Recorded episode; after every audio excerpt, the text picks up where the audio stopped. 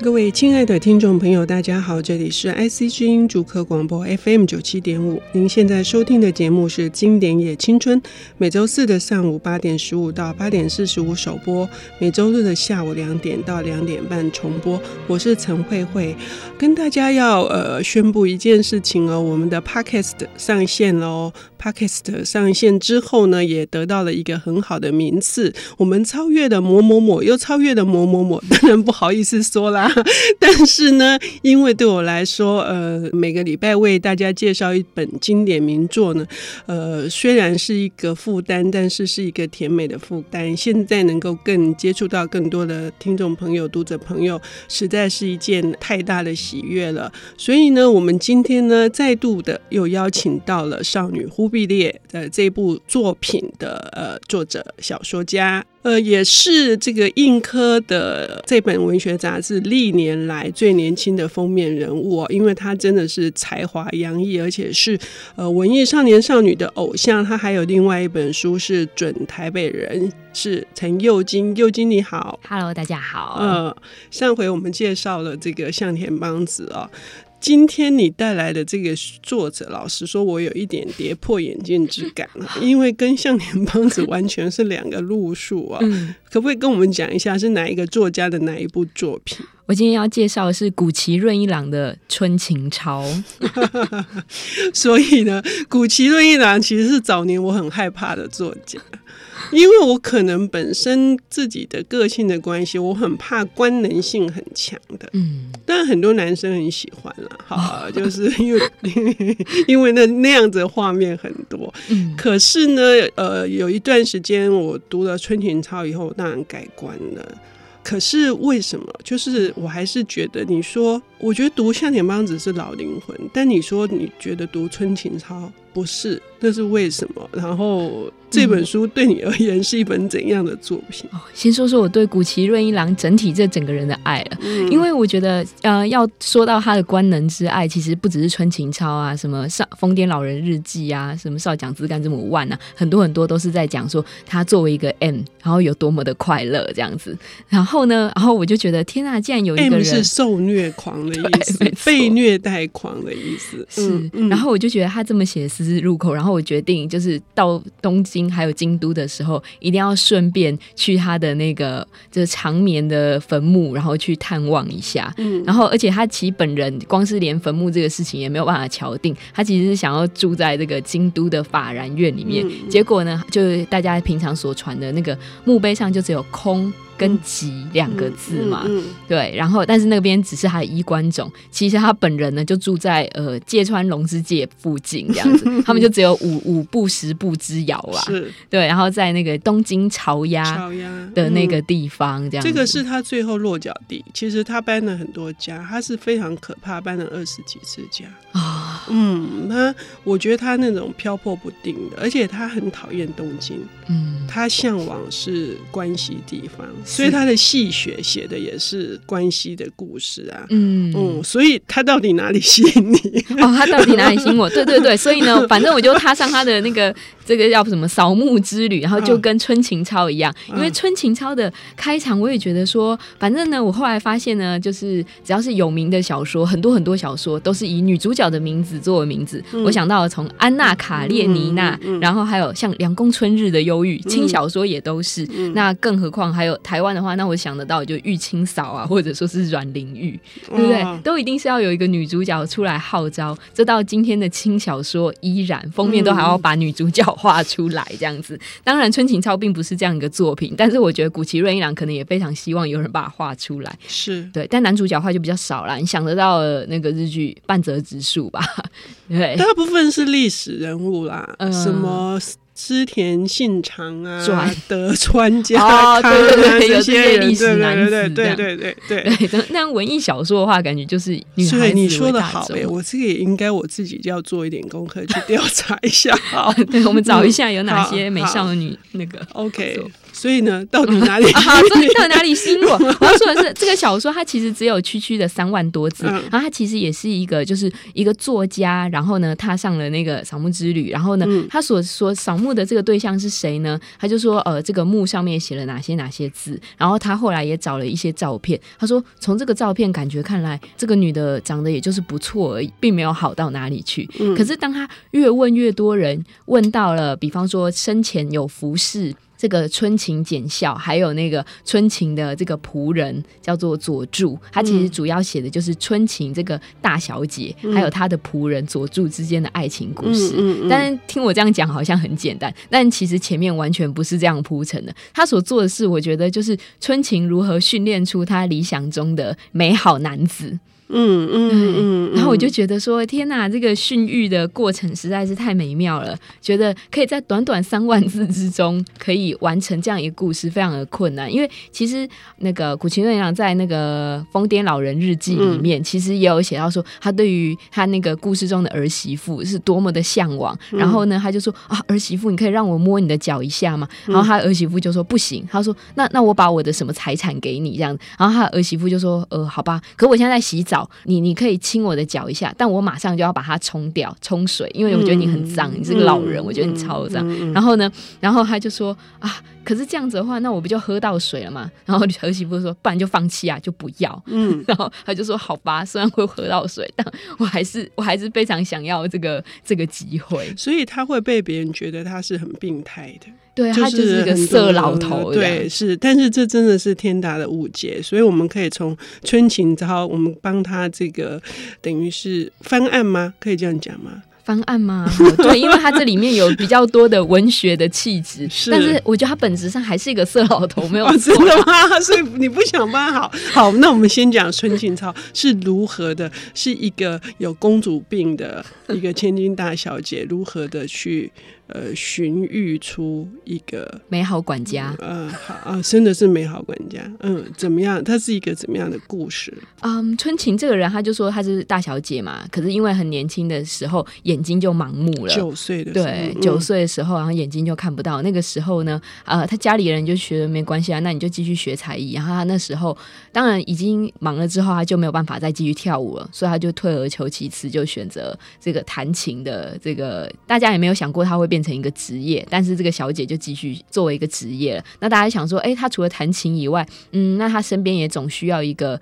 总需要一个人搭把手嘛。嗯、那那个时候呢，佐助就出现了。佐助来这个地方本来是要学做生意的、嗯、那结果呢遇到小姐，然后他就非常喜欢这个小姐，就是很多罗曼史里面会出现的一见钟情、嗯、但这里还不够。那他到了一见钟情以后呢，大人们心里想说，那我们让小姐有一个消遣玩扮家家酒，就是师父有收了徒弟、嗯、我们让春琴来教嗯，那个佐助三味线、嗯、然后结果呢春琴就开始教了，可是他教的比他的师父还要凶，他就会拿东西来起来打佐助、嗯、然后甚至嗯还规定说佐助你不能发出声音，所以佐助就只能在衣柜里面默默的弹，然后要弹没有线的三味线。嗯嗯 嗯, 嗯, 嗯然后这个过程当中，就是他们渐渐产生了情愫吗？对，因为佐助就觉得师父这样子打我一定是为我好，想要我的情谊更加的进步这样子、嗯嗯、然后我不管付出什么样的，我都很希望可以为师父做一点什么事情、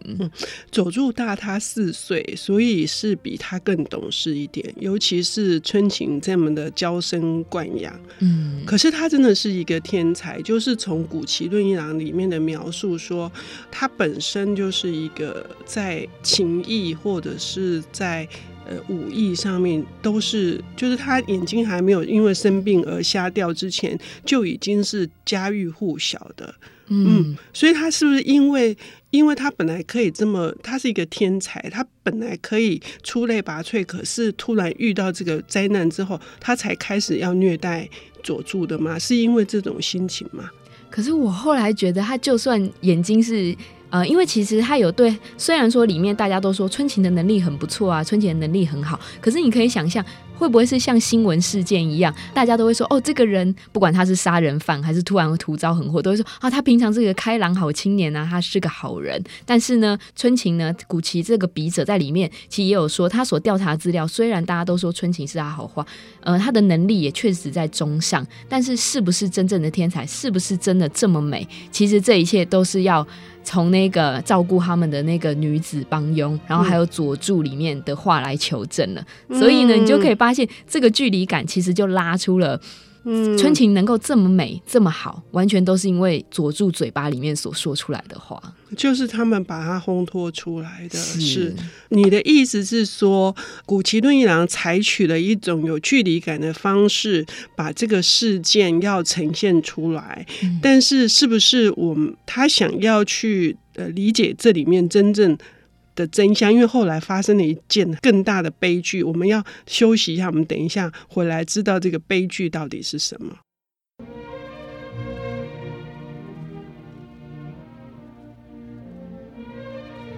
欢迎回到 I C 之音竹科广播 F M 九十七点五， 现在进行的节目是经典也青春，我是陈慧慧。我们今天是邀请到、呃、少女忽必烈以及准台北人，现在目前正在针对国艺会的一个写作计划，正在筹备第三部作品的陈佑金。佑金，你今天介绍的是谷崎润一郎的这个春琴抄号、嗯、刚刚提到了，就是你觉得谷崎润一郎是有距离的要呈现春琴跟佐助之间、嗯、他们的师徒之间的关系，或者是 S M 之间的关系、嗯、这是一个怎样的转折啊？嗯，其实这佐助一直以来都过着这个 S M 主仆然后还有师徒的生活嘛，天哪、嗯嗯、然后可是呢他真正的得到春琴的信任，其实是春琴的美貌完全没有的时候，因为其实春琴就骄傲跋扈嘛，也得罪了很多人、嗯嗯、他里面列举了很多嫌疑犯，每个人都有拿热汤然后泼他的那个动机，毁容，对，毁容的那个动机、嗯、然后其实我后来现在在看，我真的觉得烧烫伤是一个很恐怖的伤害、嗯嗯、那不是说活下来跟不活下来而已，而是上天其实是夺走你最引以为傲的那个部分、嗯、对，你本来就是天之骄子，你也知道你有钱你又漂亮、嗯、可是突然间你的美貌完全就没有了。那这个时候呢佐助所针对的应变方法是说，他知道春琴其实最在意的是说其他人就算了，我真的很不希望你看到我烧烫伤以后的样子，就算我现在这个烫伤然后因为呃用绷带暂时的照顾是会会慢慢恢复，可是拆下绷带以后我不希望你看到我的样子。那这时候佐助想做的是什么？佐助也不是说天哪我要再照顾一个不美的春琴，我不要，我要逃走这样。也许大部分人说为什么是你，为什么你生病了，为什么你不像以前一样好逃跑，他做的是说他想了很久，他一直以来跟主人之间的关系其实是也是因为一个盲人跟一个明眼人的一之间的有一道距离，这在推拿里面可以很好的发现、嗯嗯嗯、他就决定说我或许有机会，终于有机会跟师父进到一样的世界去了。于是他就拿着一根针然后还有镜子，然后呢通常我们说要把自己弄瞎，然后就觉得啊是个天大的悲剧，但没有谷崎润一郎在这里面他是说哦，他要把他自己的眼睛弄瞎，首先要准备针嘛还有镜子，然后他发现说眼球白的部分是没有办法刺进去的，因为太硬了，对，他说所以只有黑色的部分才可以刺进去、嗯，我看进去都觉得天哪好像很痛，对，毛骨悚然。可是谷崎用的手法是让你觉得还是有距离的手法，不会那么痛的感觉， 是, 是不是？对、嗯、虽然水晶体本身也没有神经啦，嗯，我觉得谷崎润一郎好像真的有做功课，嗯嗯，所以他就这样子为了他的师父，不要让他的师父觉得自己丑陋的一面暴露在他的面前，他就真的把自己弄瞎了。对，而且更恐怖的是说佐助跟师父报告说哎、欸师父我也瞎了，然后师父其实是又痛心又高兴的说啊真的吗？嗯，然后在那长长的沉默之中，然后佐助就觉得那是他人生最幸福的一刻。对，我看到这一段的时候我真的是觉得爱情是盲目的爱情是盲目的吗？我觉得好像不只是如此，但是大部分的人还是看春琴抄总是会对佐助这种付出这种奉献觉得不可思议。对，我因为我们是旁人啊，所以我们就觉得不可思议。可是随着他这样子走进去，而且一走他是说他那个里面还有说就是目前所知道他们就已经活到七十几岁嘛、嗯、然后才才进入坟墓这样，他就觉得说天哪，这种东西你要怎么样相信它是真的呢？那真的只有在道听途说的时候才有可能觉得它是真，反而发生在你身上的时候你可能不会觉得那是真的，那是幸福的一刻。所以你觉得如果一开始你刚刚的说法就是说春情有多美，春情有多天才，这些都是透过佐助跟另外一个仆人英的口中知道的，以及刚刚你谈的就是说那是不是真爱也是佐助自己的感受、嗯、所以你觉得古奇的目的到底是什么？他是要说这不是真爱吗？这只是一个众说纷纭或者是传言当中的塑造出来的传奇吗？是这样吗？它是一个传奇，但是这个故事叫春情抄嘛、嗯、但我觉得他其实真正写的都是那个叙事的那个人，就是主要在讲的佐助这个人、嗯、然后我觉得其实看他最后啊，他就说嗯，我觉得佐助这样子某种程度上也是成佛得道了、嗯嗯、不知道大家是不是可以同意。嗯嗯，所以也就是说这是另外一个境界的，已经比凄美的爱情故事还要更深的一个境界。对，也许我们凡人是没有办法理解，其实古奇润一郎有帮我们大家做一个保险，说不是每一个人都要去追逐真爱的。真爱要付出了这么高的代价吗？是这样吗？至少在春情抄里面看起来是这样，而且他们两个人之中中间主仆二人容不下任何人啊，就连春情上厕所也都说其他人都不用，那就形成了一个盲人帮盲人的状态嘛。还有一个是他们之间有好像三个还四个孩子全部都送掉了。对，全部都送掉，都是处理掉啊，如果是现代肯定也是堕胎啊，就是嗯、对，就是、有的也是送给别人，有的是送给别人养了，但是这是为了保有两人世界所必要的一个手段。嗯，我其实看这个书的时候，我是一直怀着，我觉得这本书成功的地方就在这，就是一直怀着你觉得是这样吗？我有到这种程度吗？嗯、就是说为了爱一个人要做到这样嘛，然后这种是真正的爱吗？嗯、我老实说我我其实是怀疑的。是，如果作为一个人，如果有个朋友跟你说哎、欸，我的太太烧烫伤了，我是否该刺瞎我的眼睛，一定会劝他说不要嘛，对不对？如果佐助找你来商量的话，一个正常人可能都不会选择这种方式。可是我觉得古奇润一郎他就是为了要创造他个人的自我修行之道，我觉得、嗯，某种程度上算是魔道，但是也让人觉得说好像那个地方好像有点不错。嗯，我同意你这样的说法，因为我最后也感觉到是在那个音乐的世界里面，就是他们都是到了一个很高的位置、嗯、他们在这个盲眼的世界里面，那个音乐的曲调声音各方面技艺的精湛与否、嗯，我觉得好像是要追求的是呃那个声音的最美的，那爱的最美的是什么这样、嗯、而且他的爱跟金钱其实也是有关的嘛，他其、嗯、里面有谈到说像春晴本来是一个富家大小姐，但她也太挥霍了，然后其实有面慢慢的变穷、嗯、那这时候要怎么办？靠佐助交情、嗯嗯、所以其实佐助是这样子自己苦干实干，然后其实也拿到外面很高的位置、嗯、然后可能都已经是很讲座级教授之类的吧、嗯嗯，可他自己都说不是，我只是一个小徒弟。你就可以感觉到说虽然他的能力已经完全受到外界的认可，可他永远都觉得我不如春晴。可是你说春晴有真正拿到这种讲座教授的资格吗？嗯、恐怕是没有人可以作证了。呃，这一整个都可以回到最初的时候，他们从一他去看坟墓开始看起，就是春晴的坟墓很大，